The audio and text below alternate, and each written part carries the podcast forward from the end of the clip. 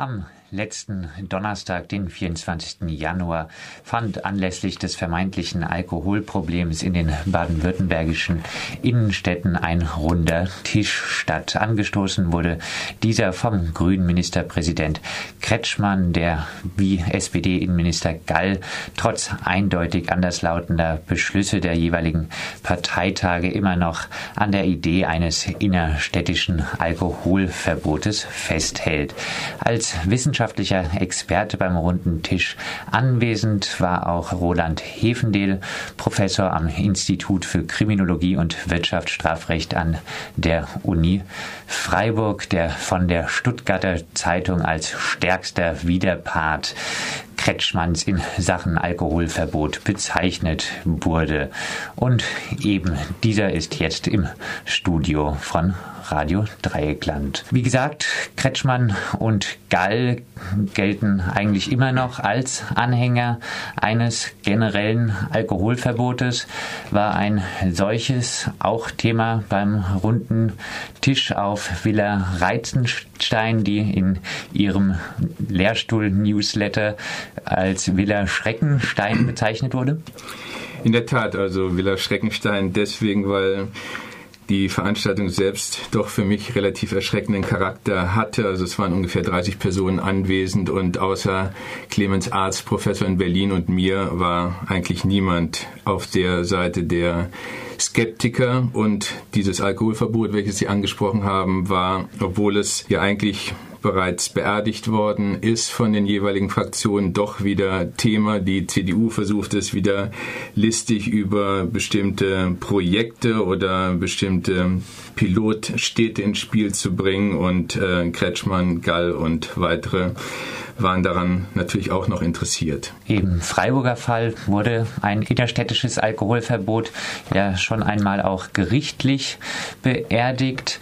Wenn ein solches Alkoholverbot jetzt im Rahmen des Polizeigesetzes geregelt würde, wäre das dann äh, erst einmal äh, möglich, dieses rechtskonform auszugestalten? Sie sagen es zu Recht. Also der VGH in Mannheim hat ja nicht nur das Alkoholverbot in Freiburg beerdigt, sondern auch noch die Konstanzer Glasverordnung, die ähnlichen Charakter hatte. Und es war auch Thema während dieses runden Tisches, das behauptet wurde, wenn wir das alles ins Polizeigesetz transferieren würden, dann benötige man keine sogenannte abstrakte Gefahr mehr des Alkoholkonsums für delinquentes Verhalten und dann sei alles in Ordnung. Aber das scheint mir ein Trugschluss zu sein. Auch im Polizeigesetz gilt natürlich erstens die Verfassung und zweitens genauer gesagt der Verhältnismäßigkeitsgrundsatz und auch dort wäre ein derartiges Verbot deswegen unverhältnismäßig, weil es auch natürlich im Polizeigesetz des Nachweises eines hinreichend plausiblen Zusammenhanges zwischen Alkoholkonsum und der Begehung von Straftaten bedürfte und dieses hinreichenden plausiblen Zusammenhanges fehlt es eben. Ganz kurz als Nachfrage die von Ihnen noch angesprochene weitere Initiative, das war jetzt, ich würde sagen, das äh, Gruppentrinkverbot, sogenannte Gruppentrinkverbot? Genau, also in, in Konstanz hatte man sich ja dazu äh, verständigt, das Mitbringen von Glasflaschen am Bodensee zu verbieten, vordergründig, weil Verletzungen verhindert werden sollten, aber das eigentliche Ziel hinter den Zielen war es eben, die hier an schöner Lage residierenden äh, von den Leuten zu befreien, die hier bei schönen Sommertagen ihren Alkohol konsumieren würden. Furore hatte beim runden Tisch auch im Vorfeld des runden Tisches auch einen Vorschlag vom grünen Tübinger Oberbürgermeister Palmer. Der Vorschlag hatte für Furore gesorgt im Vorfeld des runden Tisches. Palmer brachte eine Änderung des gerade erst verschärften Polizeigesetzes ins Spiel. Der Paragraph, der normalerweise Platzverweise regelt, sollte wie folgt ergänzt werden.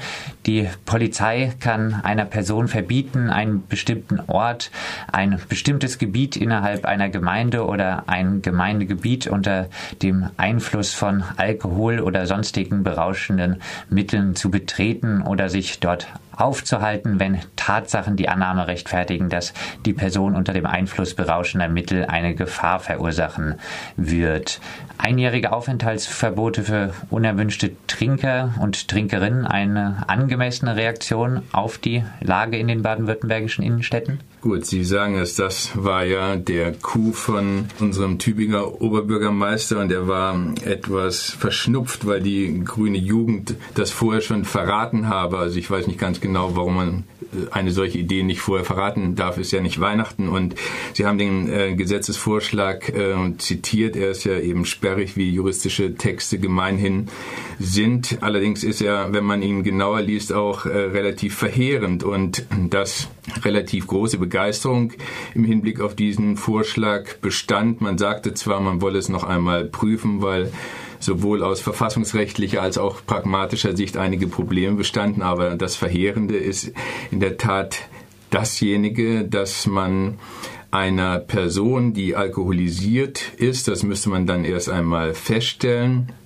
tatsächlich über einen, wie Sie sagen, sehr langen Zeitraum verbieten darf, äh, sich an einem bestimmten Ort, man weiß nicht ganz genau, wie groß dieser Ort sein wird, aufzuhalten. Und die weitere Klausel, die Sie im Gesetzesvorschlag vorgelesen haben, dass Tatsachen die Annahme rechtfertigen sollen, dass die Person unter dem Einfluss berauschender Mittel eine Gefahr verursachen wird. Das wäre ja gerade das Problem, dass wir einen Kausalzusammenhang zwischen Alkoholkonsum und nun dem äh, Hervorrufen einer Gefahr feststellen sollten. Das scheint mir dann einfach unterstellt werden zu müssen. Andernfalls wäre es ja überhaupt nicht durchsetzbar. Wir hatten jetzt schon angesprochen vorhin die erfolgreiche Klage des damaligen AKJ-Mitglieds John Philipp Thurn gegen das Freiburger Alkoholverbot. Damals war bemängelt worden, dass es eben, wie Sie auch schon gesagt haben, an der konkreten Gefahr mangle, dass also eine Korrelation zwischen Alkohol und Gewalttat nicht nachzuweisen sei oder zwischen Alkohol und strafbarem Verhalten. Wenn jetzt Politikerinnen und auch Innenstadtbewohnerinnen aber sagen, doch, die alkoholisierten, oft jungen Leute an den Abenden, zum Beispiel in der Freiburger Innenstadt, sind aggressiv und neigen zu Gewalttaten, äh, rufen eine gewalttätige Atmosphäre in Anführungszeichen hervor oder mit Innenminister Gall gesprochen, muss man nicht auf die Lebenswirklichkeit gucken.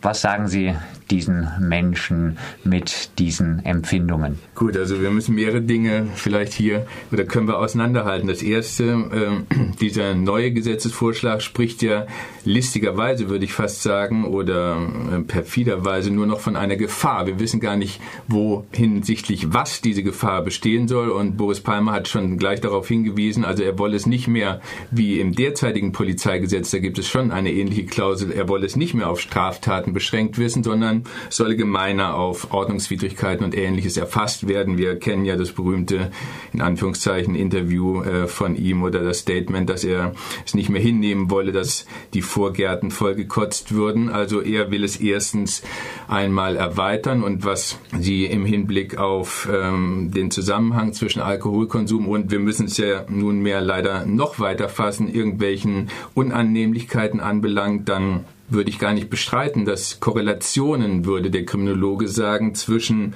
Alkoholkonsum und ähm, Gewalttaten oder äh, vollgekotzten äh, Vorgeierten bestehen. Aber Korrelation ist etwas anderes als Kausalität. Das heißt also, es gab auch eine kleine empirisch nicht sehr überzeugende Untersuchung und da wurde gesagt, dass bei 90 Prozent der Schlägereien Alkohol im Spiel gewesen ist. Aber die einzige Folgerung, die ich hieraus abzuleiten vermag, ist diejenige, dass in unserer Gesellschaft eben viel Alkohol konsumiert wird. Nicht mehr und nicht weniger. Und den dritten Punkt, den Sie ansprachen, dass man die Lebenswirklichkeit einmal in den Blick nehmen solle, darauf würde ich antworten. Also was ist denn die Kriminologie? Die Kriminologie ist eine Materie der Soziologie und sie befasst sich gerade mit der Lebenswirklichkeit, ist etwas anderes als die Rechtswissenschaft und dementsprechend also befasst sich gerade die Kriminologie mit den empirischen Befunden und die Frage ist, wer muss diesen Nachweis erbringen? Und da würde ich sagen, die Beweislast trifft denjenigen, der in unsere Freiheiten eingreifen möchte. Also das heißt, die Beweislast würde bei Herrn Gall, Herrn Kretschmann oder Herrn Palmer liegen, aber nicht bei mir. Ich könnte allenfalls dann den Nachweis antreten, dass diese Behauptungen nicht stimmen. Meinen Sie, es wäre möglich, eine solche Kausalität zwischen Alkohol und Ordnungswidrigkeit, die dann folgt, nachzuweisen, wenn eine breitere Datengrundlage bestünde, oder würden Sie das generell in Zweifel ziehen? Gut, das wurde zu, zum Ende des runden Tisches dann auch noch diskutiert und ein SPD-Politiker hatte dann die äh, grandiose Idee, warum nicht mal den Pfeifer fragen. Also wir wissen ja, dass er derzeit vielleicht ein wenig Spielraum hat, äh, weil das andere Projekt ein wenig ins Strudeln geraten ist, aber auch ein Kriminologe Pfeiffer würde in meinen Augen erhebliche Probleme haben. Es ist ja nicht so, dass man sich mit dieser Frage nicht beschäftigt hätte. Man hat sich weltweit mit dieser Frage beschäftigt und diesen Kausalzusammenhang hat man bisher nicht nachgewiesen. Man hat eben nur feststellen können, und das sind vielleicht eben auch die Assoziationen in der Bevölkerung, dass ähm, Alkohol ein wesentlicher begleitender Faktor von derartigen Auffälligkeiten ist, aber nicht mehr und nicht weniger. Sie rufen also eher zu einem entspannten Umgang mit äh, der Alkoholthematik in den Innenstädten auf. In der Tat, das war die Einleitung von unserem Ministerpräsidenten, dass er sagte, er wolle nicht hören, was nicht gehe, sondern er wolle jetzt endlich wissen, was gehe. Und das scheint mir einerseits vordergründig tough zu sein, andererseits aber auch eine verquere Vorstellung von demjenigen, wie wir unsere Gesellschaft akzeptieren sollten. Also ein permanentes Credo von mir ist eben dasjenige, dass wir uns in einer Großstadt, in Anführungszeichen, in Freiburg befinden, vielleicht Tübingen auch noch gerade.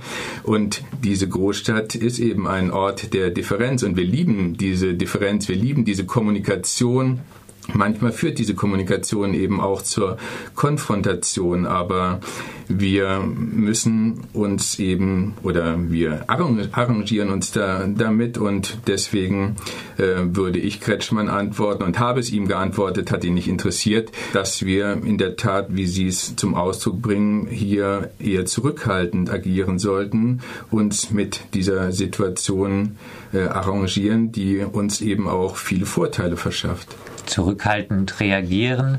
In Einzelfällen erklärten sie aber auch, äh, solle man die durch die Polizeireform in Baden-Württemberg eröffnete Möglichkeit nutzen, mehr Polizeibeamte als Ansprechpartner vor Ort, gerade auch in den verdichteten Räumen einzusetzen. Herr Hefendel, ein öffentlicher Raum, in dem Polizeistreifen ein Sicherheitsempfinden hervorrufen sollen, ist das die Lösung oder wird dadurch nicht viel eher eben auch normabweichendes Verhalten aus dem öffentlichen Raum herausgedrängt, wie dies ja auch bei der Kameraüberwachung oftmals kritisiert wird? In der Tat, Sie sprechen einen etwas kontroversen Punkt auch in unseren Diskussionen am Institut an. Also wenn wir tatsächlich die Polizeireform sinnvoll nutzen sollten, dann ist gleichwohl meine zurückhaltende Ansicht diejenige, dass wir sowohl die Polizei als Ansprechpartner, würde ich sagen, nicht als ein repressiver Part, der den öffentlichen Raum äh, weiter zu einem Angstraum hier gestaltet. Also wenn wir die Polizei als Ansprechpartner sehen würden, wenn wir die Präventionsprogramme nicht als Labelprogramme für Probleme, sondern als Angebot sehen würden, dann könnte man das äh, sachte dadurch flankieren. Ein absoluter Fan davon bin ich nicht, wie Sie es auch andeuten, aber ich glaube, dass diese äh, im Übrigen sehr kostenintensiven Programme, was Präventionsangebote anbelangt, dass diese äh, dann doch die wesentlich treffsicherere Alternative darstellen könnten. Bezeichnenderweise ist am runden Tisch also dieser Gedanke dann gleich wieder, obwohl ein Referent darüber berichtete, in Vergessenheit geraten, weil es offensichtlich dann doch nicht äh, medienwirksam genug hier die, die Sache auf den Punkt brachte, thematisiert worden. Polizeistreifen im öffentlichen Raum auch als Ansprechpartner sorgen die bei sogenannten unerwünschten Personengruppen nicht immer für einen Angstraum? Es geht nicht um Polizeistreifen, sondern es geht um Personen, die in derart verdichteten Räumen unter Umständen in konkreten Einzelfällen, darum geht es ja immer, es geht nicht um allgemeine Verdachtsfälle oder Gefahren, Vorsorgefälle, die hier ins Spiel gebracht worden sind. Also es ist ein wenig kurios. Also diese Gefahrenvorsorge wurde im Zusammenhang mit dem AKW Bühl jetzt hier ins Spiel gebracht und äh, wir haben hier wohl keine vergleichbare Dimension, äh, was äh, irgendwelche äh, ähm, Konstellationen an einem Freitagabend hier in Freiburg anbelangt. Also hier in diesen Konstellationen würde ich äh, sagen, dass wir der Polizei eine zurückgenommene Rolle im Einzelfall zudenken sollten und äh, wenn sie dann eben vor Ort ansprechbar ist, und zwar die Polizei, nicht der kommunale Ordnungsdienst. Das ist ja eine weitere Frage und da bin ich froh darüber, dass wenigstens dieser Kelch an uns vorübergegangen ist. Also wenn eine ordnungsgemäß äh, professionell ausgebildete Person dann als Ansprechpartner bereitsteht, dann äh, ist dagegen nichts zu sagen in meinen Augen. Die baden-württembergische Piratenpartei bezeichnete die Landesregierung aufgrund der Pläne für diese einjährigen Aufenthaltsverbote für unerwünschte Trinkerinnen und Trinker als spießige Sicherheitsfanatiker. Herr Hefendel, würden Sie sich dieser Bezeichnung für die handelnden Politikerinnen anschließen?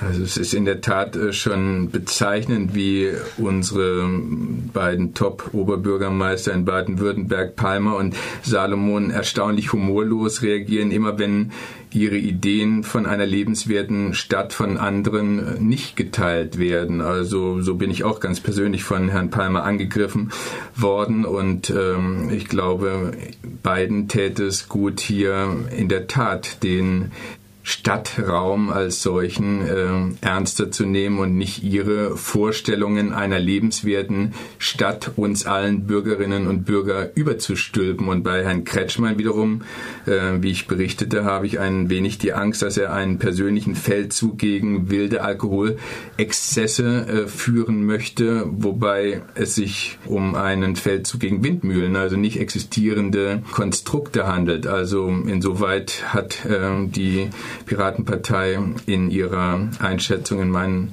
äh, Augen durchaus äh, den wunden Punkt getroffen. Soweit Roland Hefendehl, Professor am Institut für Kriminologie an der Universität Freiburg zu den jüngsten Auswüchsen der Diskussion rund um das vermeintliche Alkoholproblem in den baden-württembergischen Innenstädten. Vielen Dank für dieses Interview. Danke auch.